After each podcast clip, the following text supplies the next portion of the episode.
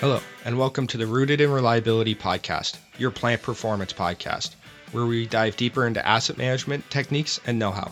I'm your host, James Kovacevic, and I will be your guide to achieving industry best practice.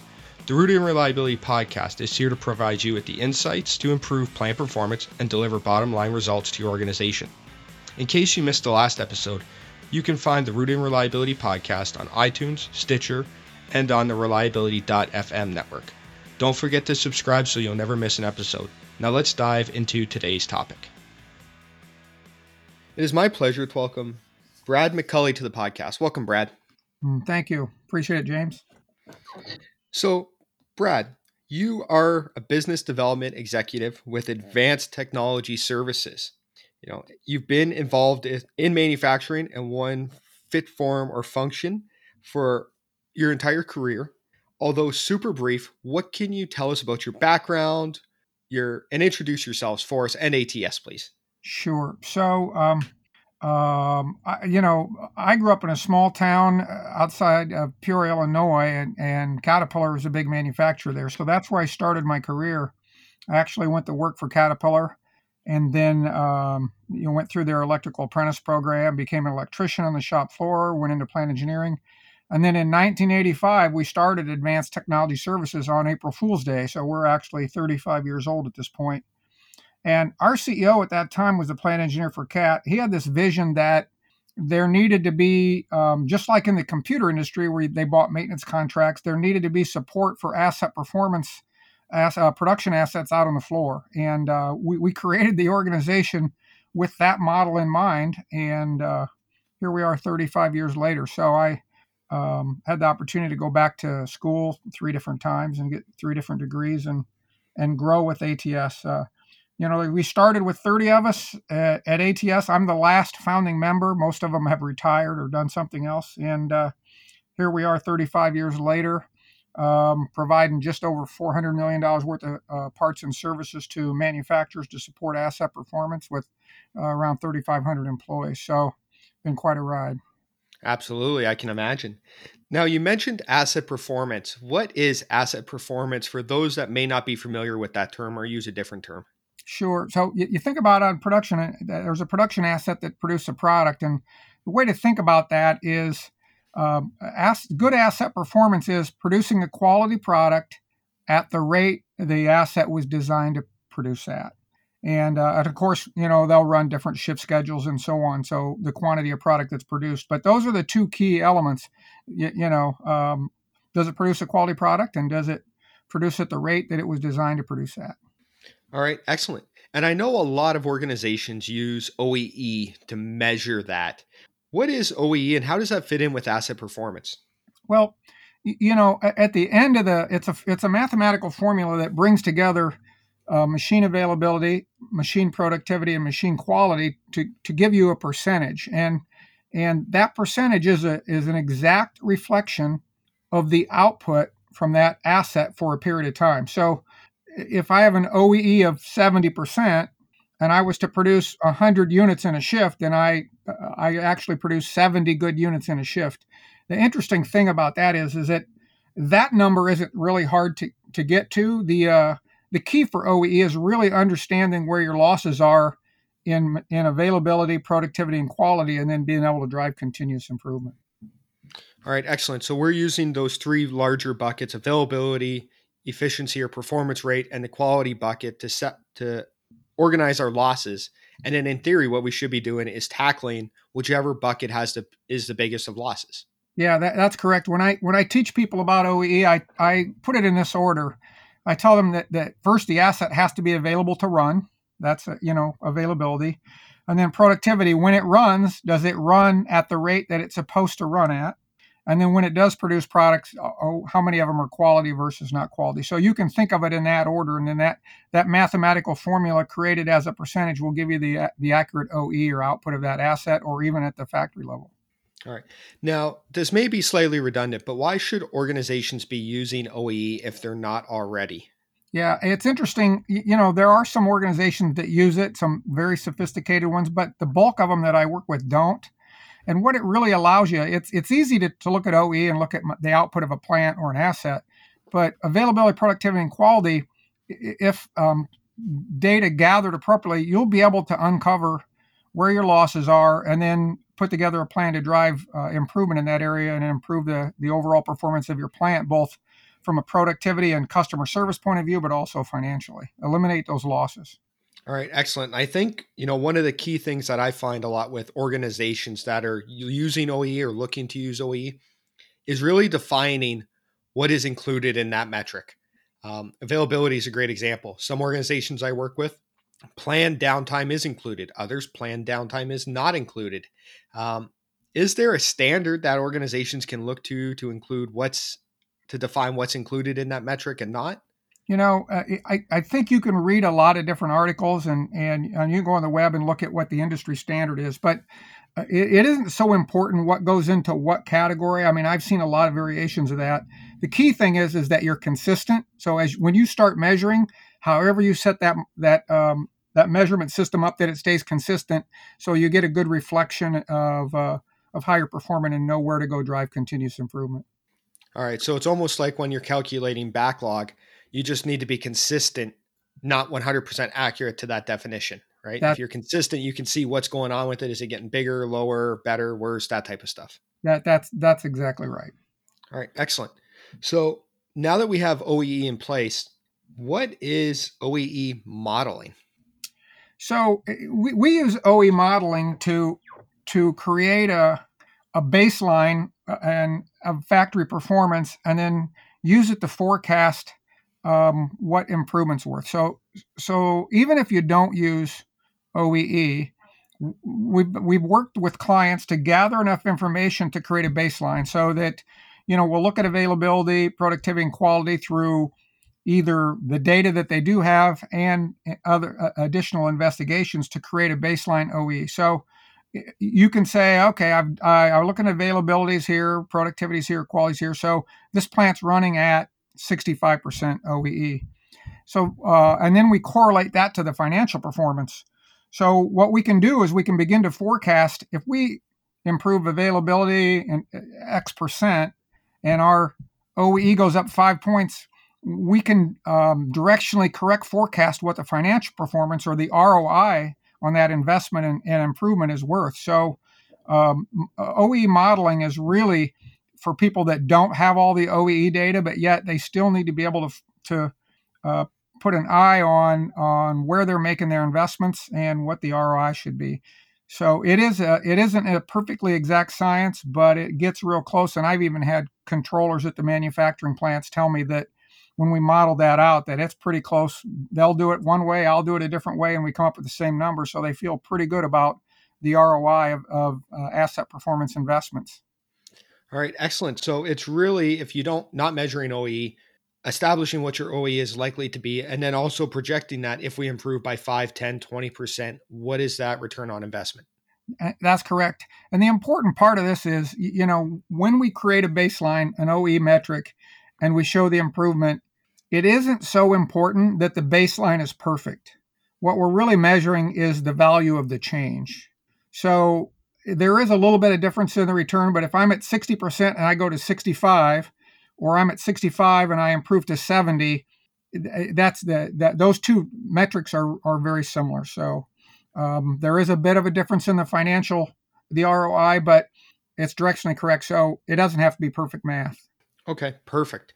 So how would organizations use OEE modeling? Is that what are they doing that when they're evaluating projects, uh, improvements, where they want to do PM optimization, all the above, none of the above?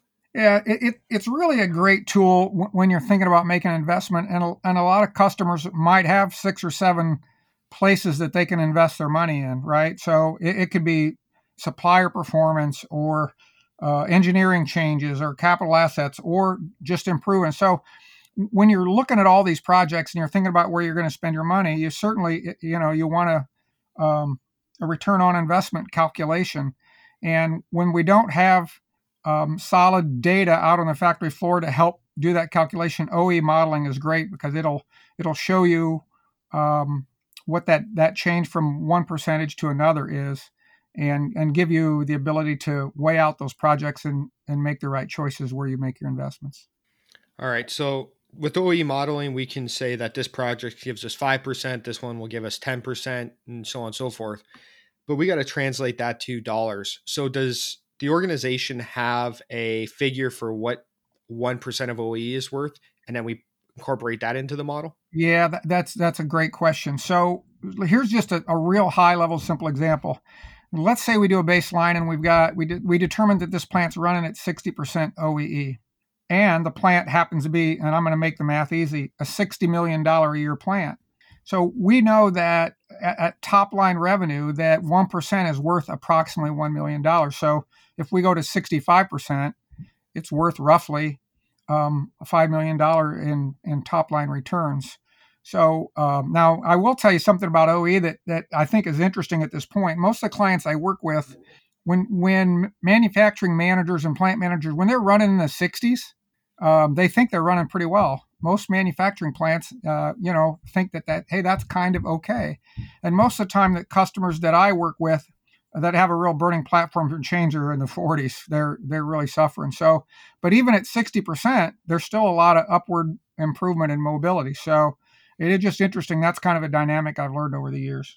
Absolutely. Now, where do you find you know most organizations are striving to get to with that best in class is it that 80% oe is it 90% what are what are you finding is that best in class number that's out there? Well i mean you can read on the internet they'll tell you world class is 85 and, and it all depends on how you calculate it. Most of the clients that i work with um, you know depending on what's going on in the market may have a may have a target.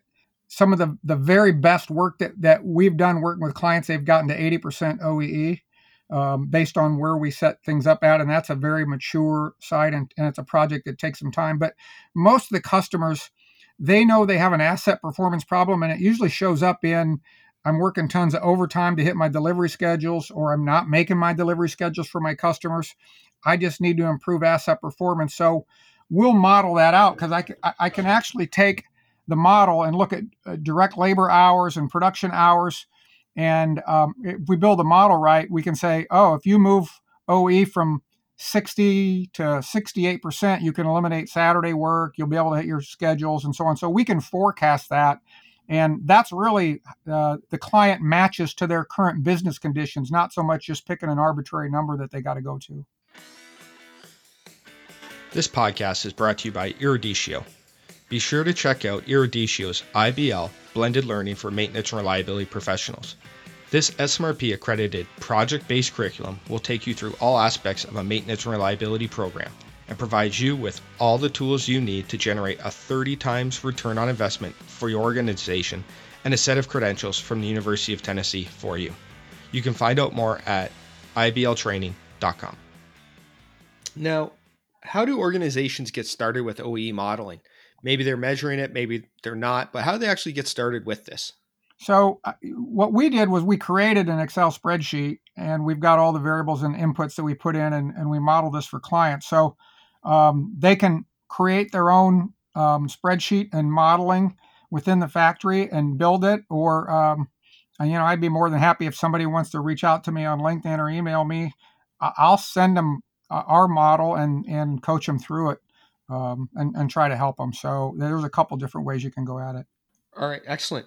Now, what are the risks to doing OE modeling that people need to be aware of? Are there any risks? Yeah, there is. So we, we create a model and we have an ROI, and um, certainly at the right hand part of the formula, where we say if you're at 60%, it's worth a million dollars, we move it to 65%, it's worth five million bucks. That's that's the easy part.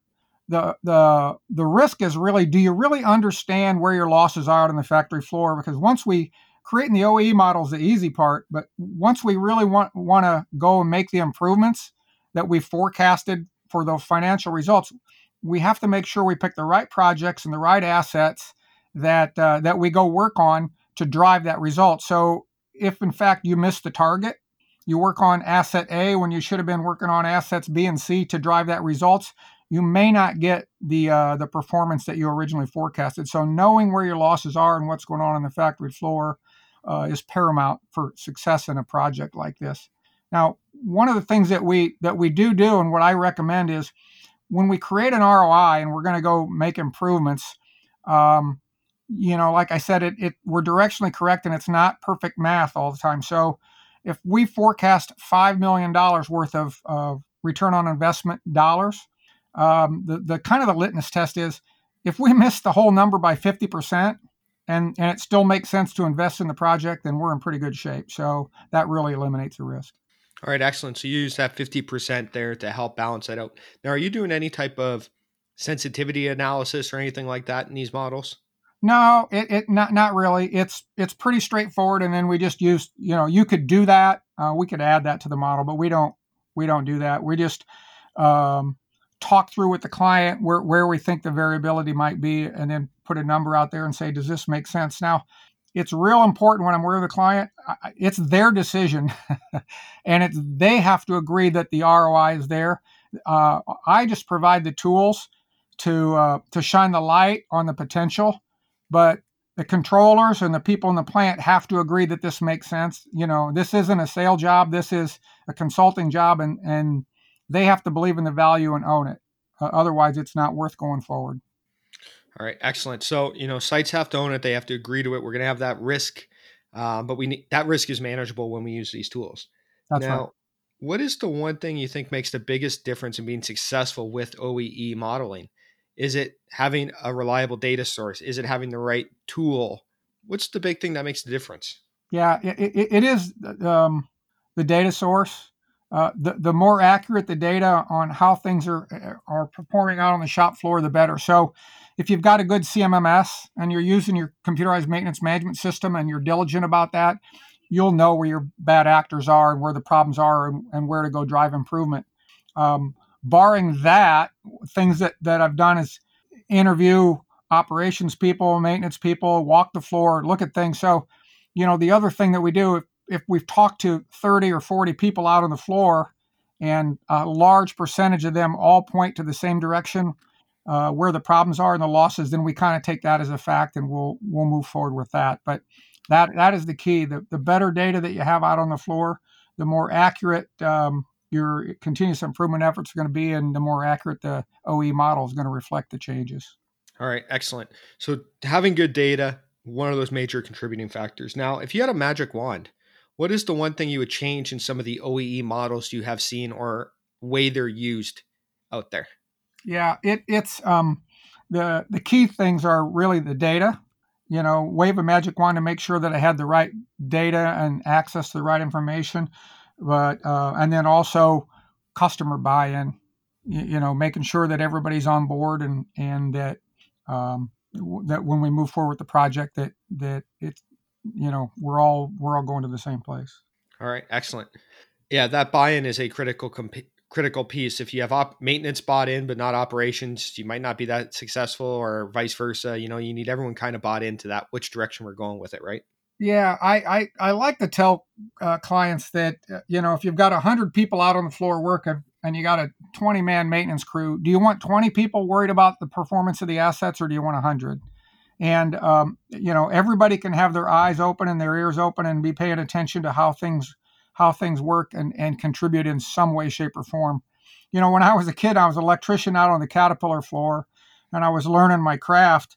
Um, the operators would you'd walk up to them and they could tell you what the problem was, where it was, what was broke. And a lot of times, uh, as a young man, I'd have to go buy them a cup of coffee. Then they would tell me what the problem is so we could get it fixed.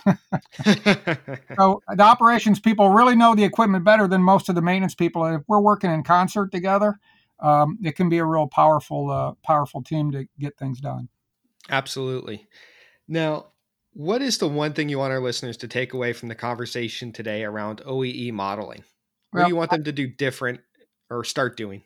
It, it's um, it, you know, it's a, a, tool that shines the light on the possibility. I want them to I want them to understand that. So, customers that struggle with making asset performance investments and making changes because they don't know what the ROI is, um, or you know, you've got competing uh, projects I really want people to understand that there is a way to, to look at your assets and your performance and quantify those in dollars and cents um, to try to help you make better business decisions going forward.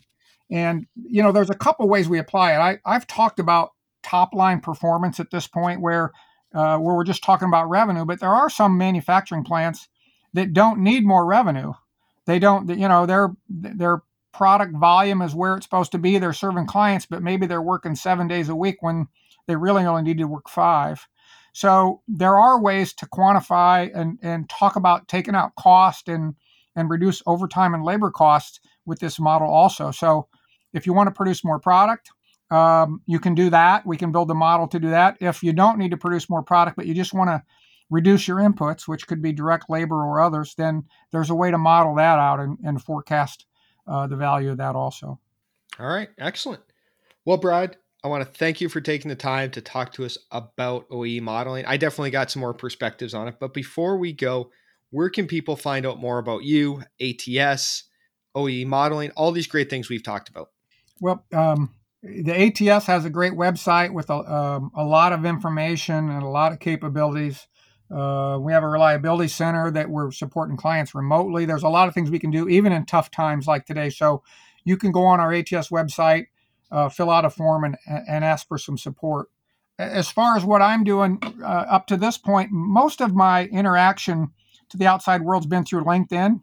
So feel free to connect with me on LinkedIn. I, have been um, putting a lot of different uh, videos out there, some of it around OE modeling and factory assessments. So there's a lot of uh, even even uh, business culture. So there's a lot of videos on LinkedIn.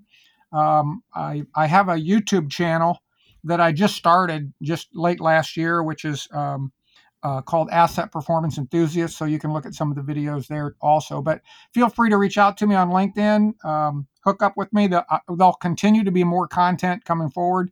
And then anytime I'm speaking at a conference or I'm going somewhere where I'm interacting out with the, the public, uh, that certainly will be posted out there also. All right, excellent. I will make sure to put links to all those in the show notes. Now, just to make sure your website is advancedtech.com, right? That's correct. All right, excellent. So make sure to put all those in the show note, including links to YouTube channel and all that, so people can easily click on that and get access to it. Now, before we go, what is your go-to resource for people looking for eh, information on OEE or these loss elimination activities we talked about today? Well, um, you know, it's funny. There's a, a, couple books you can go find reliability centered um, maintenance books, and you can look up OEE. One, one of my favorites that I, I got a chance to work with a guy named Anthony Mac Smith back in the 90s, and he wrote a reliability centered maintenance book. He's the he's that's my favorite book, partially because of my, the emotional connection I had with him working at Caterpillar out on the floor and doing RCM events. But uh, he introduced me to a thing called failure by name, which I, I talk about in some of my videos on LinkedIn. that's uh, so that's one of my favorite areas to go. But there's a lot of reliability centered maintenance uh, uh, books that you can read. There's a lot of people a lot smarter than me out there uh, driving continuous improvement through RCM projects, and I would encourage you to reach out to them and, and look at those books and and uh, learn as much as you can. All right, excellent. Well, I truly pre- appreciate sharing that resource with us. Brad, I want to thank you again for talking to us today about OEE. I truly appreciate it. Thanks and have a great day. Yeah, thank you, James. It was enjoyable. Uh, hope to hear from you soon. Talk to you. I would like to thank you for listening and remind you that you can always find out more on maintenance, reliability, and asset management at www.eruditio.com and by following our blog. The Rooted in Reliability podcast is a proud member of the Reliability.fm network. I'd like to ask you to please rate and review this podcast on iTunes or Stitcher. It ensures the podcast stays relevant and is easy to find by like minded professionals. It is only with your ratings and reviews that the Rooted in Reliability podcast can continue to grow. I thank you for providing this small but critical support. We'll see you next week when we dive into another burning topic with Rooted in Reliability, your plant performance podcast.